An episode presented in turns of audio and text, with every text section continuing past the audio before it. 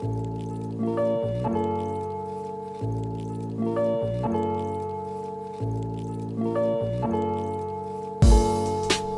عليكم ورحمة الله وبركاته في حلقة جديدة من بودكاست موضوع اليوم.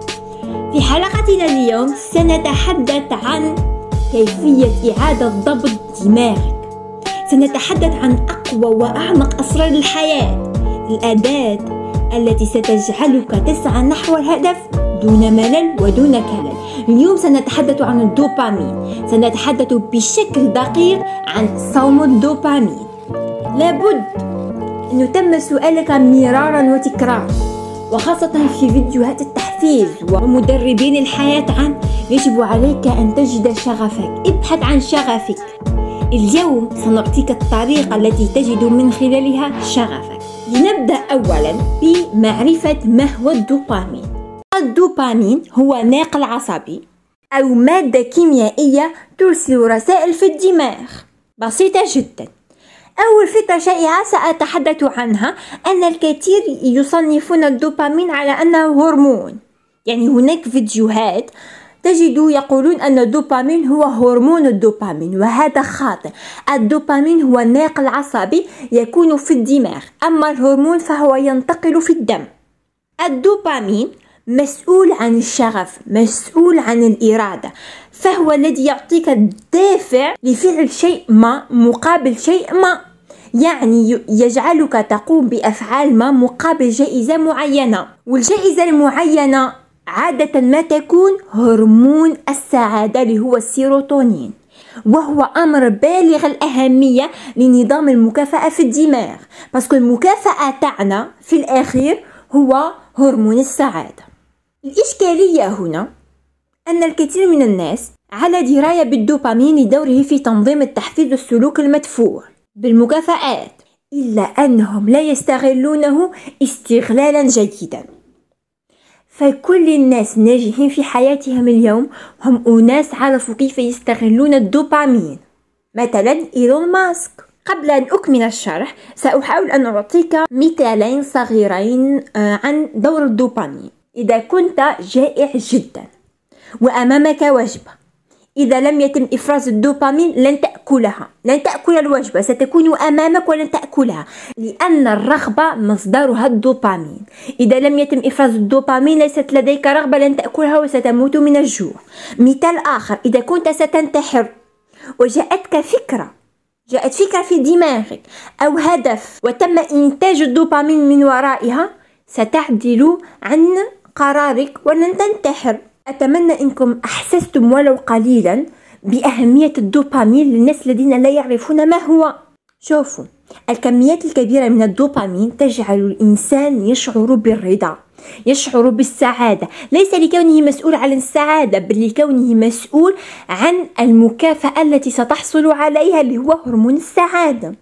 وهذا الشعور الجيد الرضا التي ستحصل عليها إثر إنتاج الدوبامين يحفزك على تكرار السلوك الذي أثار الشعور الجيد. مثلا أمامك هاتفك وهناك إشعارات قادمة. تذهب وتأخذ الهاتف لترى الإشعارات. الذي جعلك تذهب وتأخذ الهاتف والدوبامين. سأحاول أن أمثل لك بمنحنى بسيط جدا. تسمع الإشعارات وهاتفك أمامك. ترتفع كمية الدوبامين المفرزة في الدماغ.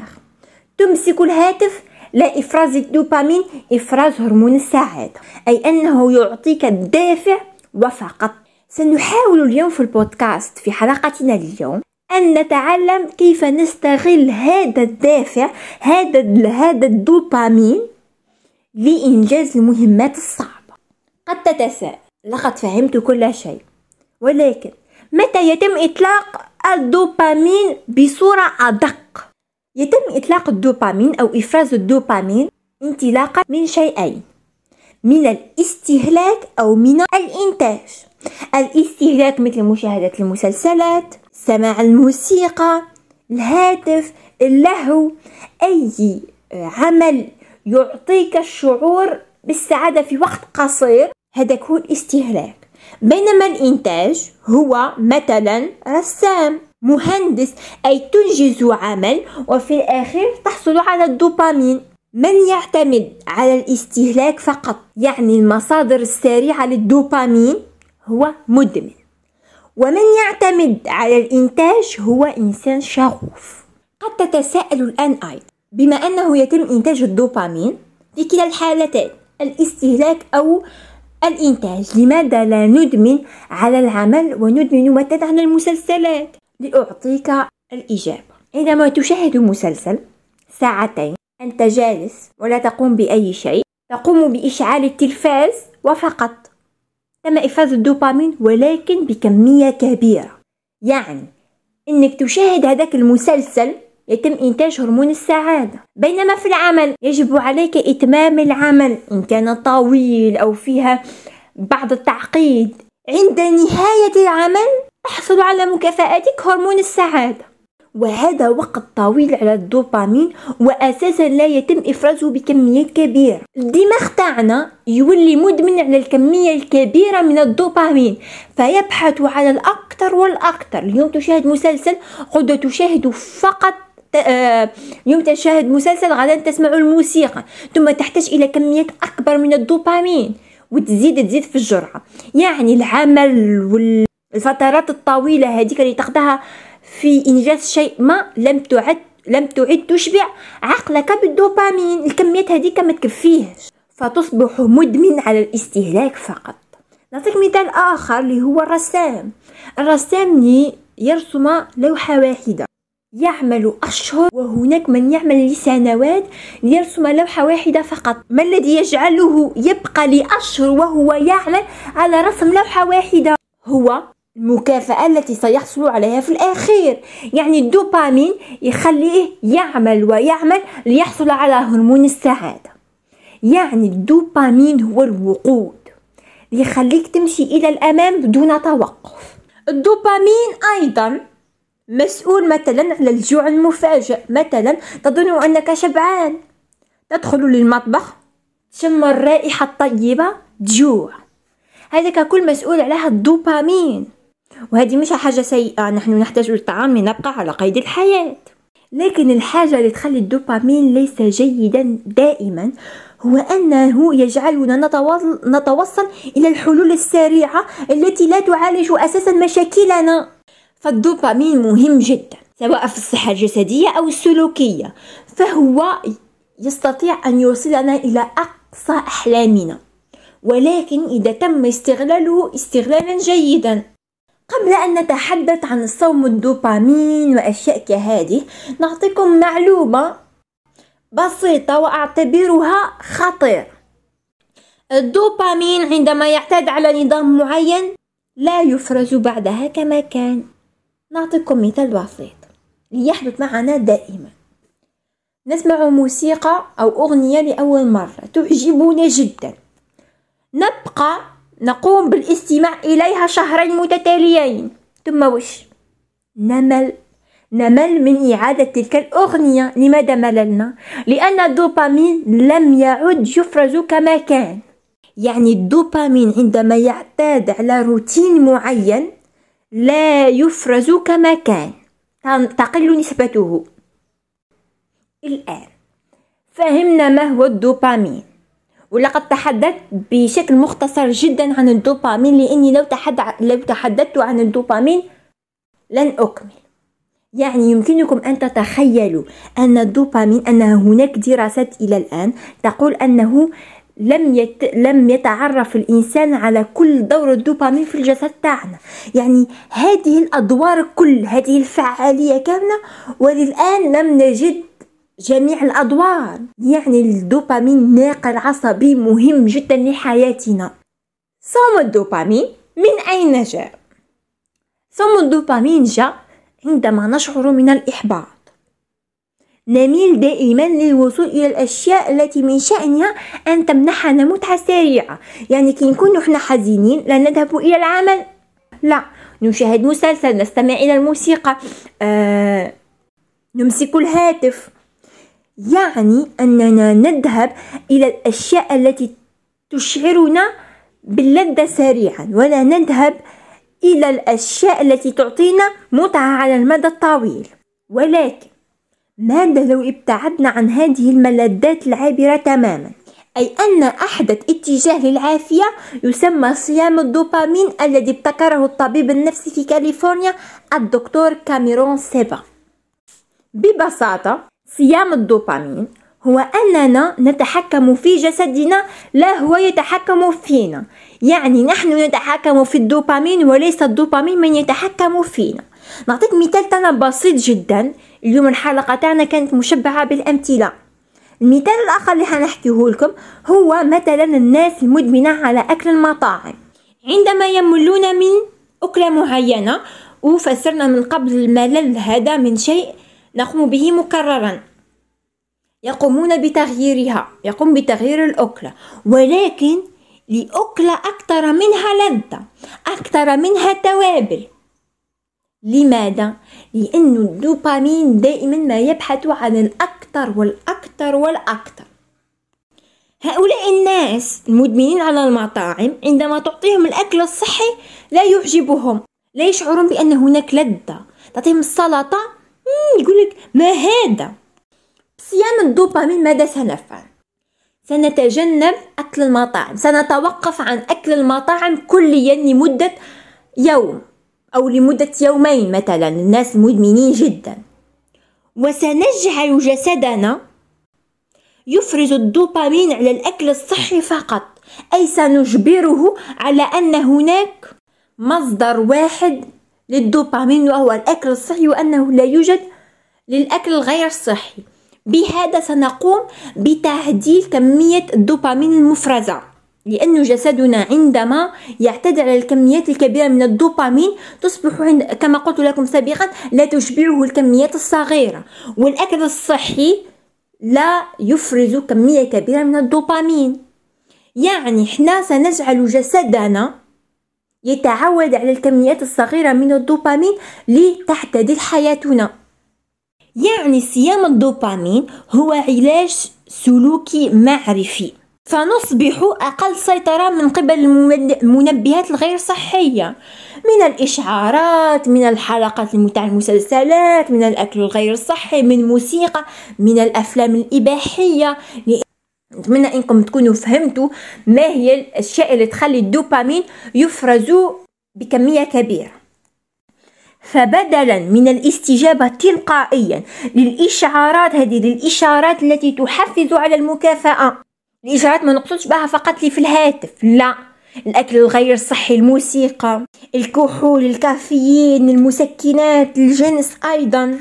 لتزودنا بشحنة فورية ولكن قصيرة العمر لازم نخليو أو نسمح لأدمغتنا بأخذ فترات راحة وإعادة الضبط من هذا القصف الذي قد يسبب لإدمان. لأنه إحنا يصرالنا الإدمان الدوبامين عندما يكون مصدر الدوبامين الوحيد هو الاستهلاك. الفكرة بسيطة جدا إنه من خلال السماح لأنفسنا ان نشعر بالوحدة بالملل أيضا وإن نلقاو أنشطة أبسط وأكثر طبيعية سنستطيع السيطرة على حياتنا ونكون أكثر قدرة على معالجة السلوكات القهرية التي قد تتدخل في سعادتنا. حنحاول نعطيكم بعض الأفكار الشائعة الخاطئة عن صيام الدوبامين. بعض الناس يقولوا لك إنه صيام الدوبامين معناته إنه الدوبامين لا يفرز أبدا وهذه أكثر من خاطئ فالدوبامين ليس أكلة تأكلها الدوبامين هي مادة كيميائية تفرز في الدماغ بشكل طبيعي أي أنك لا تستطيع التحكم بشيء يفرز في الدماغ. وإنما بصيام الدوبامين سنحاول التقليل من كمية الدوبامين المفرزة فنخرج من إطار الإدمان وندخل إلى إطار الشغف. فالناس اليوم للأسف ينظرون إلى الدوبامين كما لو أنه هيروين أو كوكايين. ويصومون بمعنى منح أنفسهم استراحة للتسامح بحيث تكون ملذات هي كل ما يحرمون أنفسهم منه. الطعام الجنس الاتصال البشري متغاضين أنه يقومون بصيام الدوبامين لمدة مثلا يوم يومين ثم يعودون. فيعودون أكثر جشع من ذي قبل أي أنهم اليوم لم يقوموا أبدا بأي شيء يفرز الدوبامين. غدا عندما يعودون يعودون بأكثر قوة مما كانوا فماذا يحدث؟ إدمان مرة أخرى. أي أنهم لم يقوموا بأي شيء. فالصيام ببساطة هو أسلوب للتقليل من التوتر والانخراط في ممارسات قائمة على اليقظة. فالدوبامين أو صيام الدوبامين ما هي إلا طريقة لإدارة السلوكيات المسببة للإدمان. عن طريق تقييدها بفترات زمنية محددة. أنا قمت بتجريب صيام الدوبامين لمدة ثلاث أيام. لأخبركم عن تجربتي بكل بساطة. لقد قمت بمنع نفسي أو قمت ببعض ببعض الشروط قبل البدء بالصيام. أنه لا وسائل التواصل الاجتماعي لا موسيقى ولا أكل غير صحي. في اليوم الأول كان شبه طبيعي. كانت عندي دراسة درست. قمت بإنزال البودكاست الجديد التي كان يوم الذي كان يوم الأحد. اليوم الثاني بدأت أشعر قليلا بالملل. شعرت أن اليوم طويل. صدقوا أن السبب الذي يجعل يومنا قصير هو الإدمان وسائل التواصل الاجتماعي. أي أنني عندما أزلت وسائل التواصل الاجتماعي شعرت أن يومي أصبح طويل. في اليوم الثالث قمت بتمديد يومي. لا أكذب ولا أقول أنني لم أشعر بالملل بل شعرت وكان بشدة. ولكني حاولت أن أقوم بأنشطة غير اعتيادية مكانه. مثلا قمت بقراءة كتاب الذي كان يجب أن أنهيه منذ فترة طويلة جدا وبدأت في كتاب جديد أيضا. أي أنني وببساطة شعرت في الثلاث أيام أنني قمت بالتجديد. أي أنني عندما أنهض صباحا لا أشعر بذلك التعب الذي لم أكن أعرف أين مصدره والمصدر كان أنني قبل أن أنام أحاول أن أرى أو أفحص ماذا يوجد جديد. هذا كان يسبب لي آلام الرأس صباحا. أيضا عندما كنت في صيام الدوبامين شعرت أن هناك شيء يحدث في العالم وأنا لا دراية لي عنه. أي أنني كنت أتابع الأخبار من جديدها إلى قديمها إلى كل شيء.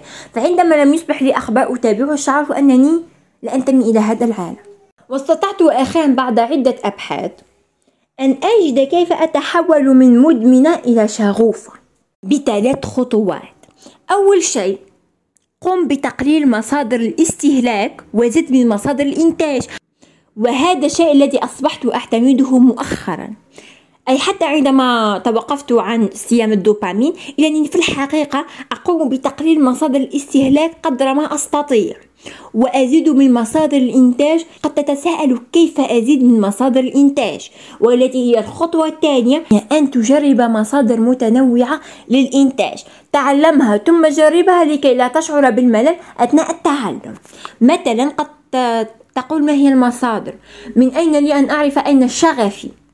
الحقيقة هذه مصادر متنوعة ستجد شيء تحبه شيء أنت شغوف به ولكن لم تجربه من قبل مثلا هل جربت أن ترسم من قبل؟ أن تضع الألوان المائية أمامك وترسم لوحة لأول مرة؟ هل جربت أن تستعمل آلة موسيقية؟ هل جربت صناعة المحتوى؟ لم تجرب عندما تعطي لنفسك اليوم الحق لأن يجرب أشياء جديدة ستجد بالفعل شيء أو تميل إليه. عندما تجد ذلك الشيء حاول أن تتعلمه قدر الإمكان. ثم حوله إلى مصدر الإنتاج. وثالث شيء أو ثالث خطوة هو أنك تعطي مدة للزمن لنفسك. أنت إنسان في النهاية ولست مجبر على التعلم في دقائق قليلة. اعطي الوقت لنفسك ليتعود. ليتعلم ليبرمج نفسه من جديد. هذه الخطوات بسيطة جدا. انتبه بسيطة ولكن ليست سهلة. في الحقيقة هذه الخطوات معقدة بعض الشيء لأنه من الصعب جدا أن تبدأ أن تخرج عن المعتاد أن, تخ... أن تخرج من منطقة الراحة الخاصة بك. مثلا كنت قبلها تجلس على الهاتف طوال اليوم. من الصعب أن تنزع هاتفك فجأة من حياتك. سيشعرك بالتعب سيشعرك بالملل ستشعر بالجنون. وصدقوني أنني مش كنزيد عليها هذا ما سيحدث لك ببساطة. ستشعر أنك لا يوجد لك لديك شيء تفعله في الحياة. لذا حاول أن تجد مصادر مختلفة متنوعة للترفيه عن نفسك. أو التي تكون طبيعية. ويجب أن أنبهكم على شيء أنني لاحظت في الأشخاص الأجانب مثلا عندما يقومون بصيام الدوبامين ويصورون أنفسهم أنهم يتبنون إصدارات أكثر تطرفا ونسكا غير صحية من هذا الصيام. بناء على المفاهيم الخاطئة جدا حول كيفية عمل الدوبامين في أدمغتنا. حيث أنهم لا يأكلون لا يمارسون الرياضة لا يستمعون إلى الموسيقى بتاتا أو لا يتواصلون اجتماعيا ويتحدثون أكثر من اللازم وأيضا لا يسمحون بتصوير أنفسهم إذا كان هناك وميض. وهذه أشياء خاطئة حيث أن سوء فهم العلم يمكن أن يؤدي إلى خلق مصائب. حاول إذا كنت ستجرب صيام الدوبامين حاول أن تقلل من المصادر المشتتة أولا كمثال بسيط. خلال الأربع ساعات القادمة أطفئ هاتفك وقم بقيام بأي شيء. أربع ساعات فقط. قم بإطفاء هاتفك لمدة ربع ساعات وستشاهد ماذا سيحدث لك. أنا خلال هذه الأيام أحاول دائما أن أبقى على الأقل ساعتين بدون هاتف. لأنني أعي بمخاطر الدوبامين إذا كان بكميات كبيرة. وهنا نكون قد وصلنا إلى نهاية حلقتنا اليوم. نتمنى تكونوا استفدتم. حقيقة صيام الدوبامين الدوبامين مواضيع مشوقة. يعني عندما كنت أبحث عنهم وعندما كنت أجرب لم أمل أبدا. نتمنى إنكم تجربوهم ونتمنى تديو نصائحي بمحمل الجد لأني وش قلت لكم اليوم كله كان بناء على أسس علمية بناء على أبحاث علمية. نلقاكم إن شاء الله في حلقة جديدة ومع اللقاء.